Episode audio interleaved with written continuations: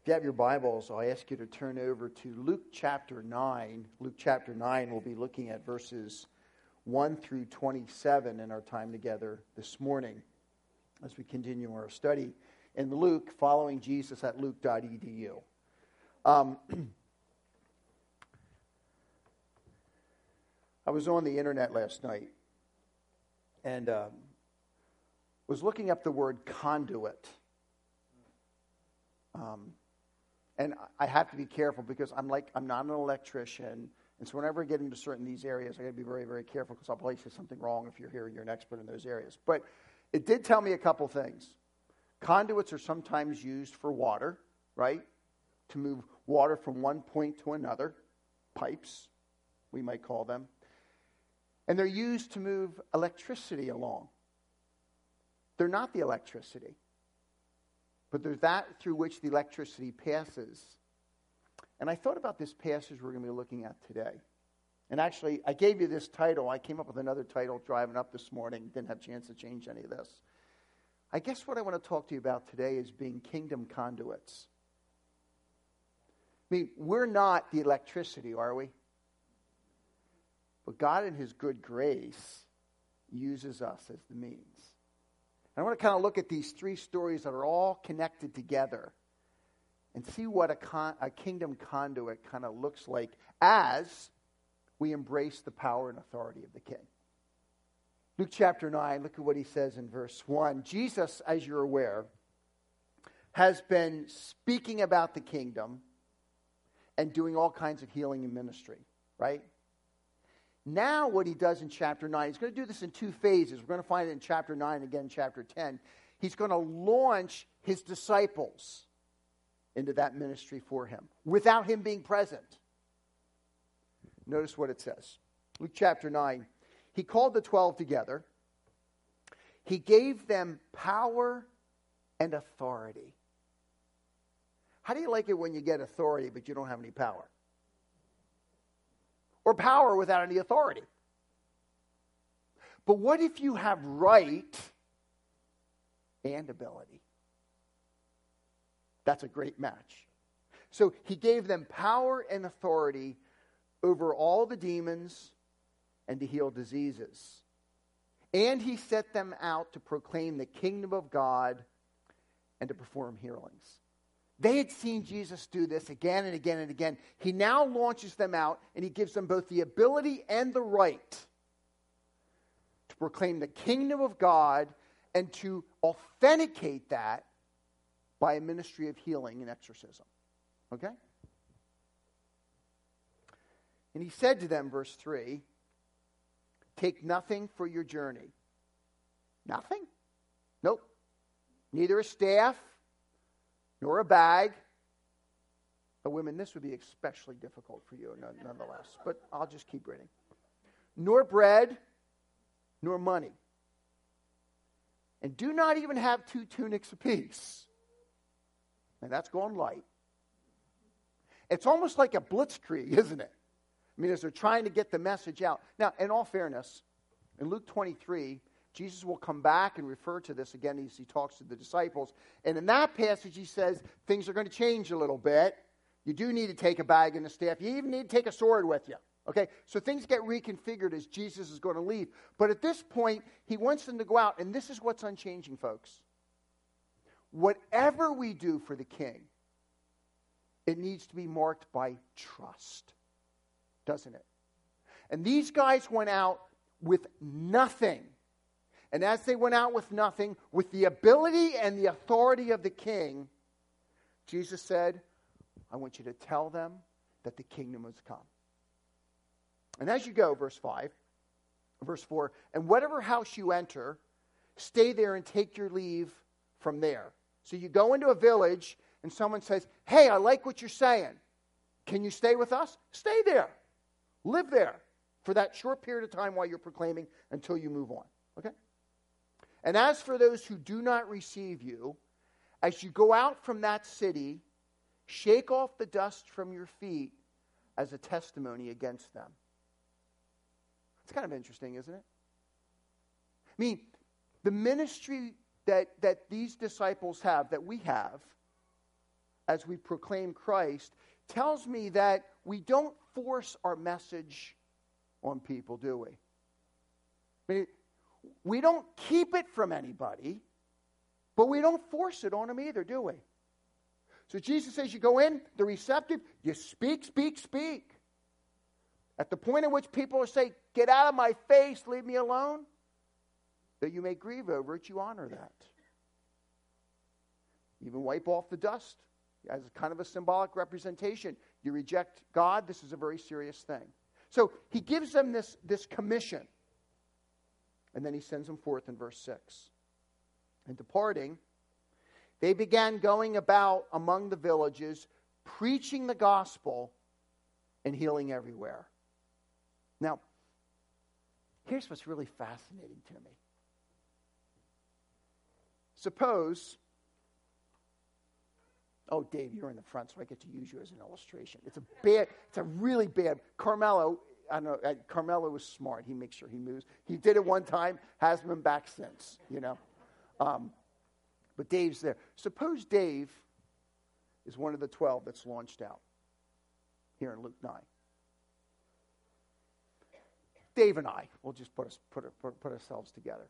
So here Dave and I are, we're launched out ministering for the King, and we're doing miracles, and we're proclaiming the King, and people are hearing us. The tendency might be that I'm reading this passage, and I'm thinking, people are going to start saying, hey, have you seen the Raeder Finkbeiner show? It's a pretty good gig. I mean, Dave, did you see some of the miracles he does? Finkbeiner can exercise like you can't imagine as they're proclaiming the King. And wouldn't you tend to think that they would focus on us?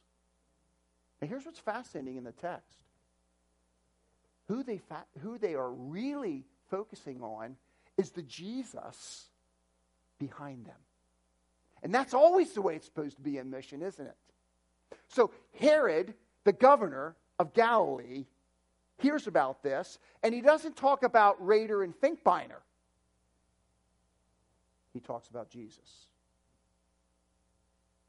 Now, Herod the Tetrarch heard of all that was happening, and he was greatly perplexed, because it was said by some that John had risen from the dead. This was the Herod that had John the Baptist beheaded. And so he's looking around saying, Raeder, Finkbeiner, and these other guys are out doing their thing, and like, there's somebody behind it named Jesus. Who is that? Well, the rumor was by some people, John the Baptist is back, man. And that, that's got Herod a little bit nervous, because he's saying, I'm sure I cut his head off. Right? And others, verse eight, that Elijah had appeared. Elijah was back. And by others, that one of the prophets of old had arisen. Somebody has come back from the, those, those prophecies from the Old Testament about Elijah figures and some of that stuff. Man, these guys are here. So one of them's here. And so Jesus is just kind of one of them that's come back. Here's the point. Herod's troubled because something's happening. And its source is Jesus. Isn't it wonderful when you and I are engaged in ministry in such a way that people around who may even deny and not like what's going on says, something is happening there, and it must be the one behind them, because it's certainly not Raeder and Finkbeiner. Isn't that what we want? And these men are commissioned with ability and authority to proclaim Christ, and it rattles the very governmental system of the day. And they don't know what to do with it. Verse ten, they come back from this blitzkrieg. And when the apostles returned, they gave an account to him of all that had been done. Can you imagine what some of those testimonies must have been like? Man, you can't believe it. I mean, you know, I mean, you know, they're just, they're, they're going on and on. And Jesus is so wise. And his training process, you know, he's he's modeled it. He now has them engage in it. And now he wants to debrief with them. And he knows when they come back, the best thing to do is to kind of pull aside for a short period of time and kind of talk about it, catch your breath, relax, that, that kind of a thing. So what he, what he wants to do is he wants to withdraw alone with these twelve to debrief for a period of time. So he withdrew by himself to a city, taking them with him to a city of Bethsaida. And if I, I'm thinking, if Dave and I are doing this, we're out, we're going along, we get back, we're both tired, we have all kinds of t- t- things to do. We've done a lot of stuff with the crowds and multitudes. We just want some downtime with Jesus. That makes, that makes a lot of sense, doesn't it? So they just want to kind of pull aside and be with Jesus and have this quiet retreat atmosphere. I understand that totally. But Jesus has another agenda. Notice what happens in verse eleven. It opens up kind of the second scene. But the multitudes were aware of this. They knew the guys were back and they were with Jesus, and he was off to this place called Bethsaida, that area, that general area. It's not right in the city, but right outside. But the multitudes were of this, and they followed him, and, wel- and, and, and here's what's so cool to me. They followed him, and welcoming them, he began to speak to them about the kingdom of God and curing those who had need of healing. I have to tell you, if I'm with Jesus, Dave, Doug, and these other guys, and I'm looking around, I'm seeing the multitude come, and I'm thinking, like, cut me a break. Aren't you? I want a breather. And yet, what does Jesus do? Does Jesus roll his eyes and say, I cannot believe this? How'd they find us, man? We were like snuck. I don't know, like, what's that all about? Jesus welcomes them. Maybe, maybe we don't. Okay. But Jesus does. And if I'm one of the disciples, I'm rolling my eyes. I, I, you know, I'm thinking, oh, come on, man, I need a break. And Jesus said, no, no, no. This is min- more ministry I'm bringing into your life. You need to embrace it and watch me again as I preach the kingdom and I heal. I'm doing, again, showing you exactly what you were just doing and what you should continue to do. Okay? So the disciples live, you know, get through all of this. Well, it's about four or five o'clock in the afternoon. It's getting late. And these guys aren't dumb. Matter of fact, they're actually pretty caring guys. And so they figure to themselves, look, it's about four. We haven't eaten yet. There's five thousand men there. Doesn't we know how many women? Well, if there was five thousand women, two and some kids, there's probably ten thousand plus people there listening to Jesus. And the disciples can add up. And they're saying, like, man, this would be like one big food bill if we have to go out and, and pay for this thing. So Jesus let them go, let them go lodge, let them get something to eat. Maybe we can continue this thing tomorrow or something, right? So doesn't that make sense? I mean, these guys are really reasonable guys. And the day began to decline, verse twelve. And the twelve came and said to him, send the multitude away, that they may go into the surrounding villages and countryside and find lodging and get something to eat. For here we are in a desolate place. It's such a great response by these guys, I would think. Look what Jesus does. I, I, I just, I, you just, you read the text, you go, oh, Jesus, he just, he's, he's good. He's really good. Verse thirteen. But he said to them, you give them something to eat. Being the realists that they are, they said, we have no more than five loaves and two fish, unless perhaps we go and buy food for all of these people. And in Mark's account, they say that will cost about two hundred denarii, which is two-thirds of a year's worth of wages for one person. So think about what you earn in a year, if you're just an average person. Think about two-thirds of that. Do you want to pay? I mean, Tim, I don't know how many people were at your reception last night. My guess is it wasn't ten thousand. Can you imagine having a reception for ten thousand people? Yeah, you'd have to sell your home. You'd have to do a whole host of things, wouldn't you? And the disciples know, um, I, I was trying to figure this out without being ridiculous, but I figured out if they would have tried to feed the, the ten thousand plus people, it would have been all of the money they would have used to feed the twelve of them plus Jesus and a couple women around for an entire year. And so now all of their sons saying, we have to then, Jesus, you want us to feed them? We got to take the money that we need for us for the entire year, and we got to go in and we got to spend all that, two-thirds of, of, of wages for one person for a year, on them. And they're, they're just trying to reel and try to figure the whole thing out. Jesus has a totally different agenda. But that's what they're doing. They're realists. There was about five thousand, verse fourteen tells us. And he says to his disciples, have them recline to eat in groups of about fifty. Now, how are you feeling? Let's see. We got two fish. And the fish is probably no bigger than this. I mean, you're not looking at... We have two fish and five loaves. And Jesus is telling us to get them to sit in groups of fifty. How are you feeling about that time? I mean, I'm thinking, like, this is going to be a fiasco. All right, you fifty, get sit down there. fifty, I don't know, just do it. I don't know. What, I have no idea what he's talking about. Maybe we're going to eat sand. Who knows? Whatever. Just get, you know what I mean? I mean, but the, the cool thing about this passage is, I when I get to heaven, I've often thought this, I so want to meet with these guys and say, you've got to tell me what you were thinking when, G, when, you're, when you're walking here with Jesus. Because at every point I'm thinking, they're saying, hey, we could go and buy a two hundred denarii. And Jesus says, you guys have them sit down right now. Did he, did he like, not hear us? Does he know what we have? Okay, whatever, Andrew, tell them, I don't know, whatever, just do it. Okay. Have them recline to eat in groups of about fifty, verse fifteen. And they did so, and they had them recline. So you have to take your hats off to them on that one. They just, they did it. I don't know what they were thinking. I know what I was be thinking. They did it.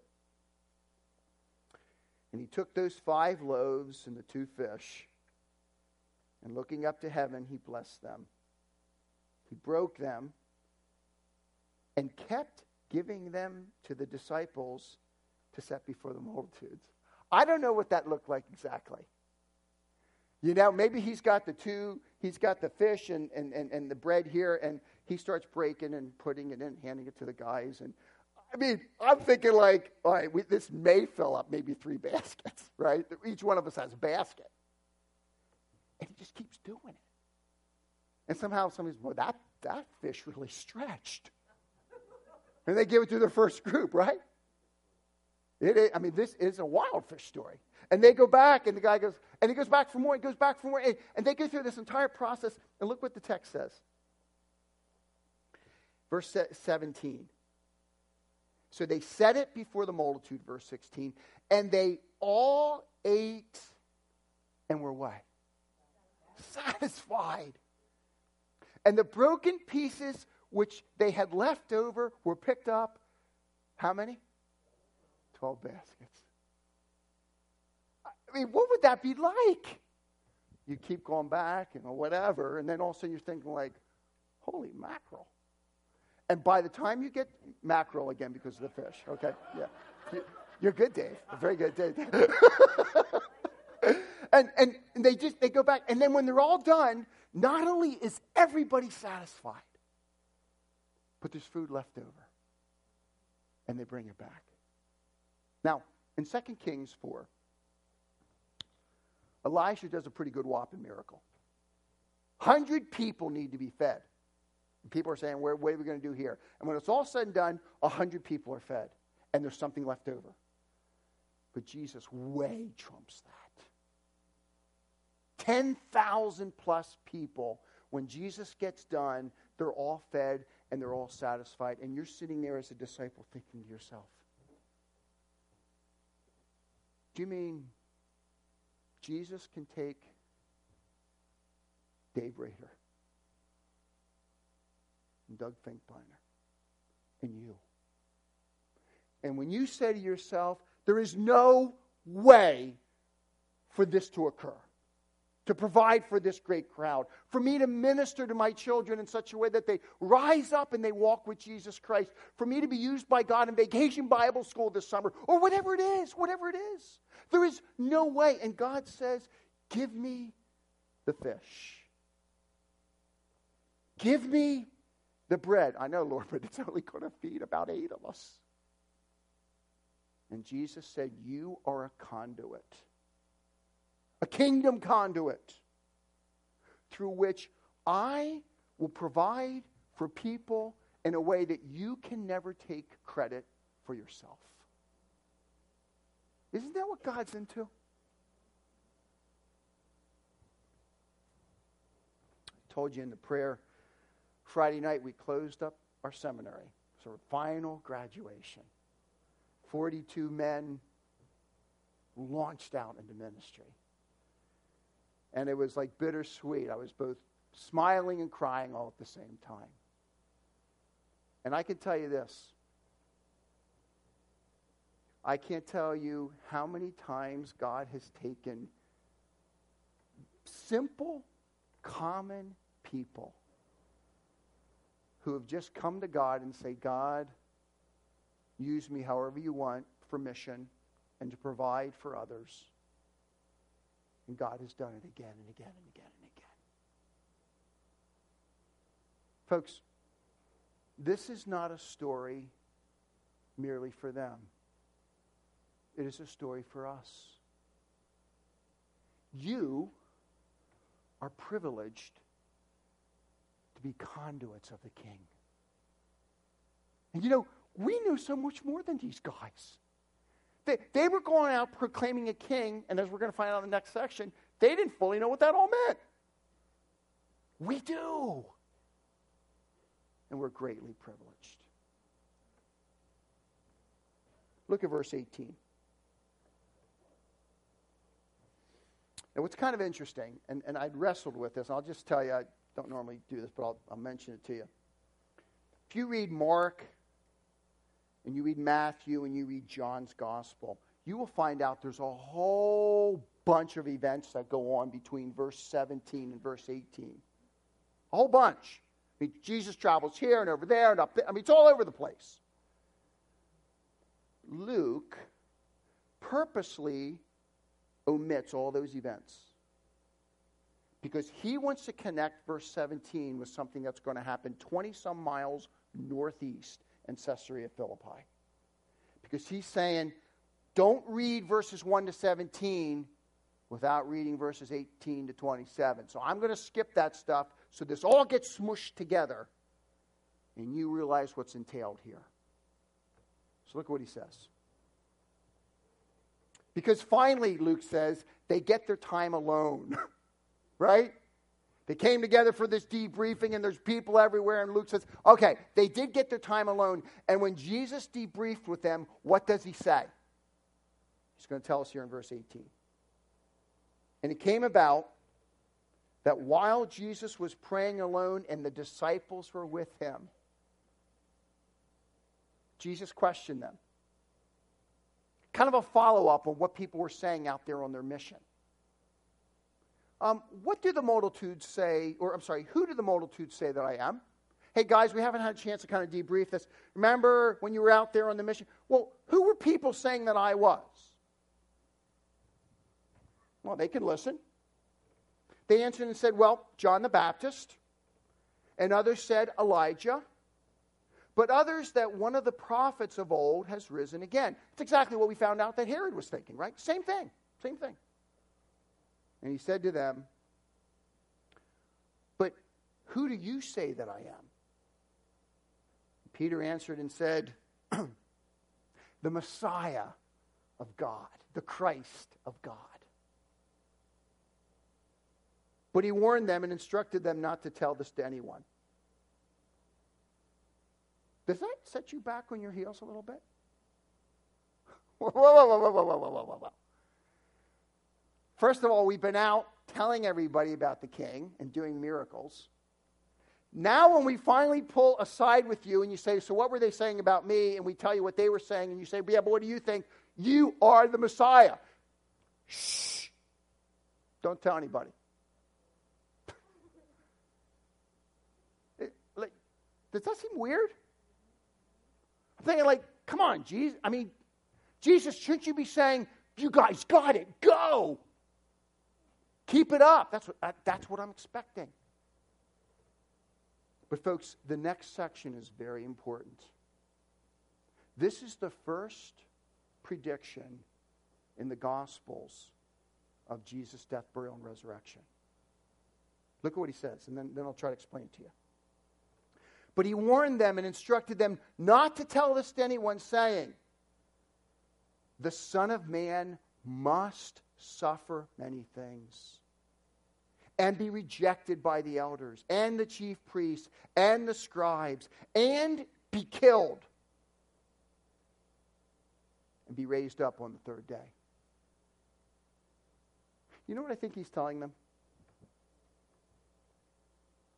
He's not saying, don't tell anybody about Jesus again.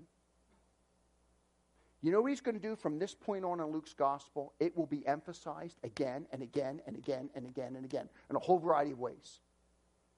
He says this, you can't tell people about the Messiah without an event that's coming shortly. And that event is the death, burial, and resurrection of Jesus Christ. You cannot understand Messiah merely about a reigning king. You can't. It has to be how he comes to be a reigning king. And so, yes, Peter, you're right. I am the Messiah. But I am a Messiah in a way that you're not fully understanding. And to be perfectly honest with you, it will take the disciples through the resurrection till the light really comes on. But it's not because Jesus hasn't been talking about it. From this point on, Luke is going to tell us this again and again. Chapter nine on, how many times, wherever they are, Luke will say again and again, and Jesus set his mind to go to Jerusalem. And they're somewhere way north, and Jesus set his mind to go to Jerusalem. And they're down in Galilee, and Jesus said, I mean, you get it all the time. Why? Because you cannot understand Messiah apart from the death, burial, and resurrection of Jesus Christ. And so that overlay is placed on this. So it's not just you're conduits of the king. You're conduits of a king who will die and resurrect from the grave. See, that's the new overlay. I think I told you this before. That is why in Luke chapter seven, when Jesus talks about John the Baptist to the crowds, he says, of all those that were ever born of women, nobody is greater than John the Baptist. Why?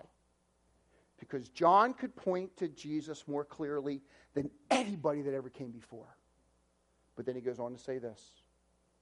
But he that is least in the kingdom is greater than John the Baptist. You know why Dave Raeder is greater than John the Baptist? Because Dave, you, me, we, I'm, I sh- and I, sorry, sorry, English major, sorry. Okay. We can point to Jesus more clearly than John the Baptist. Because we understand the overlay of the death, burial, and resurrection of Jesus Christ. Does that make sense? And so he, he, he wants them to know, guys, you've got to think about a Messiah from this point on as one who's going to be rejected and die and resurrect. That's how you got to think about this. And something else he's going to talk to us about as conduits. If our blessed Lord was willing to suffer, we, as we're conduits of the King, have to be willing to do the same. Which is why he says this in verse twenty-three. And he was saying to them all, if anyone wishes to come after me, you guys want to be conduits for the king? You want to be on my team doing my thing? Okay, okay, here it is. If anyone wishes to come after me, let him deny himself, take up his cross daily, and follow me. Do you know in the ancient world, when you carried a cross, it meant you were going to die. And when you walked by the crowds, nobody said, hey, there's Doug Finkbeiner. Hey, Doug. Do you think? Nobody wanted to have anything to do with me. You carried a cross because it meant shame and rejection as you went to your death. And Jesus said, you're proclaiming a king, that's true, But he's not a king in the way you're thinking about it. He's a king who will suffer and die and then resurrect. And you, as his followers, must be willing to face the same kind of rejection that Jesus faced. So if you're going to come after me, you've got to deny yourself.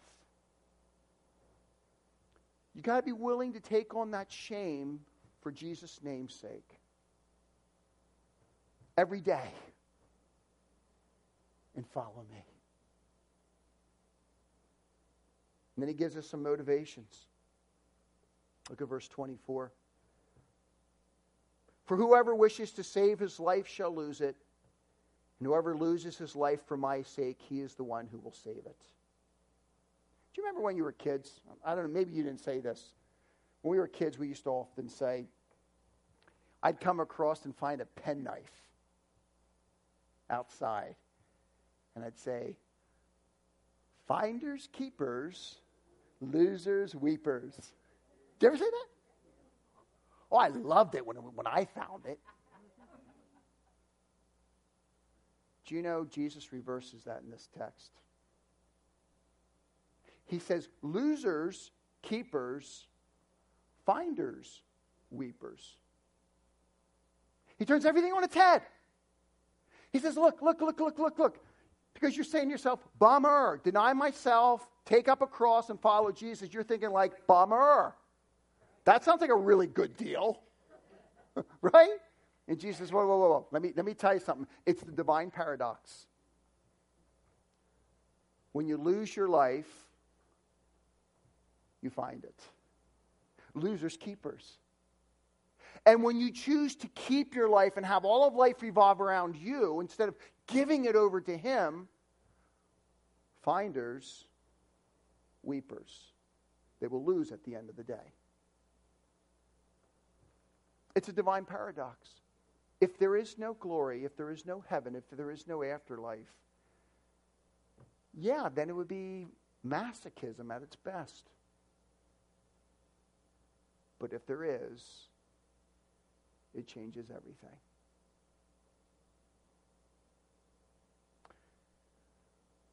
What is a man profited, verse twenty-five, if he gains the whole world and loses or forfeits himself? Did you ever daydream about being successful? I have to tell you, I do sometimes. There have been times when I've watched a great athlete and I said, what if that could be me? What if I could walk into a soccer arena? And everybody would go like, whoa. Yeah, I know. That's that's about impossible, isn't it, right? Or I watch, see something with Bill Gates, and I think, what would I do with sixty billion dollars? Oh, I'd give a lot of it away, of course. Right, right, right, right. Do you ever daydream? What if all your daydreams came true? What if you could be Bill Gates? What if you could be a A phenomenal athlete, musician, whatever you, whatever, president of the United States. I don't know what you want to be. What if you got it all and you didn't have Christ? What will it profit a man if all of your daydreaming comes true, but you lose your soul? It means nothing. sixty years is merely a glitch in eternity. And Jesus says, give it all for me. You know what's fascinating to me?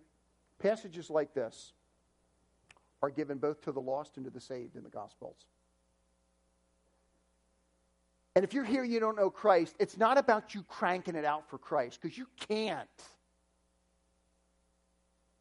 It's about you realizing that, that, and it's not really even so much you inviting Jesus into your life. It's that he invites you into his.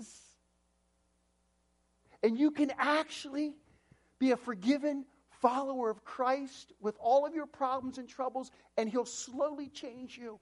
And he invites you and says, come into my life. I will forgive you. I will be your Lord and Savior. Your sins will be forgiven.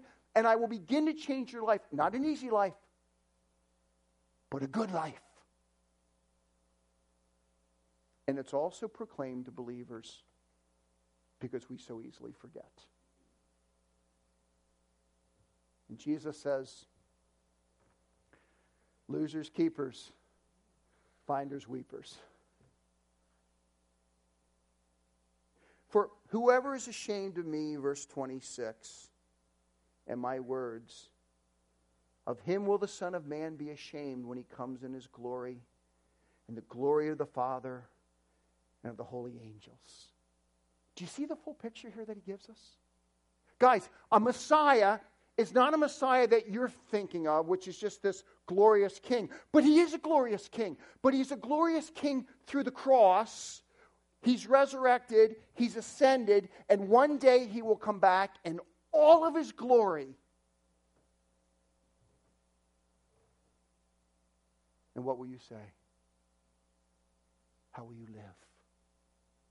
Or what will he say about you?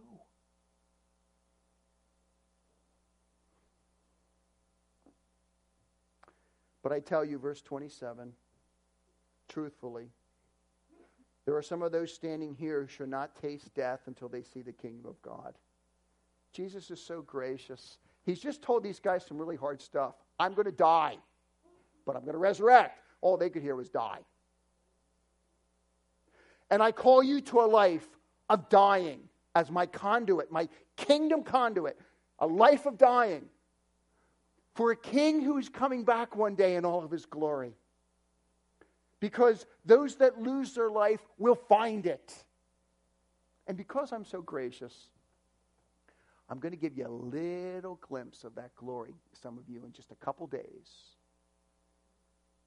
in what we call the Transfiguration.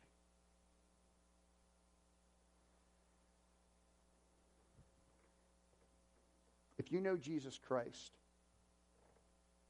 you're a kingdom conduit. You say, well, I'm not, I'm not a very good conduit. It's not because of the electricity. And I would remind you again, by his grace, through his strength, Christ says, I have the ability and I give you the authority. I asked you to embrace my power, first of all, within your life, so that you're willing to live this life of sacrifice. And then what I want to do is work my power through you, strength through weakness, so that you can reach out in mission and assistance to people around who desperately need me. Isn't that wonderful? Isn't that scary? Isn't that hard?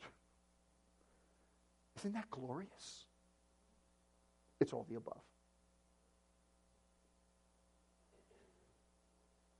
And we will find, as these fellows found in the Gospels, that we don't always do so well with it. But it's not because we can't, by his grace. If you know him, get out all the gunk. They had to clean out one of our, we have a water filtering system. And I had to bring a guy in because our shower head was like, wasn't coming out real well. And I figured there's probably, there's probably an issue. I, I'm really insightful. And uh, so I called this guy in and he went and he said, oh man, your system, you know, where we clean out your water is really gunked up and we have to clean. And you know, they put a whole thing in, and then man, pew, man, the water's just flowing great now. Wonderful stuff. Well, nothing wrong with the water. That pipe was all gunked up. Are you gunked up today? You're a kingdom conduit. Let it flow. You'll never regret it at the end of the day. And if you don't know him, you can become a child of the King. You'll bow your knee to Jesus Christ. He will save you. He will reorient you. He will invite you into his life. And he will move you in a direction that for all glory you will say, praise God. Father,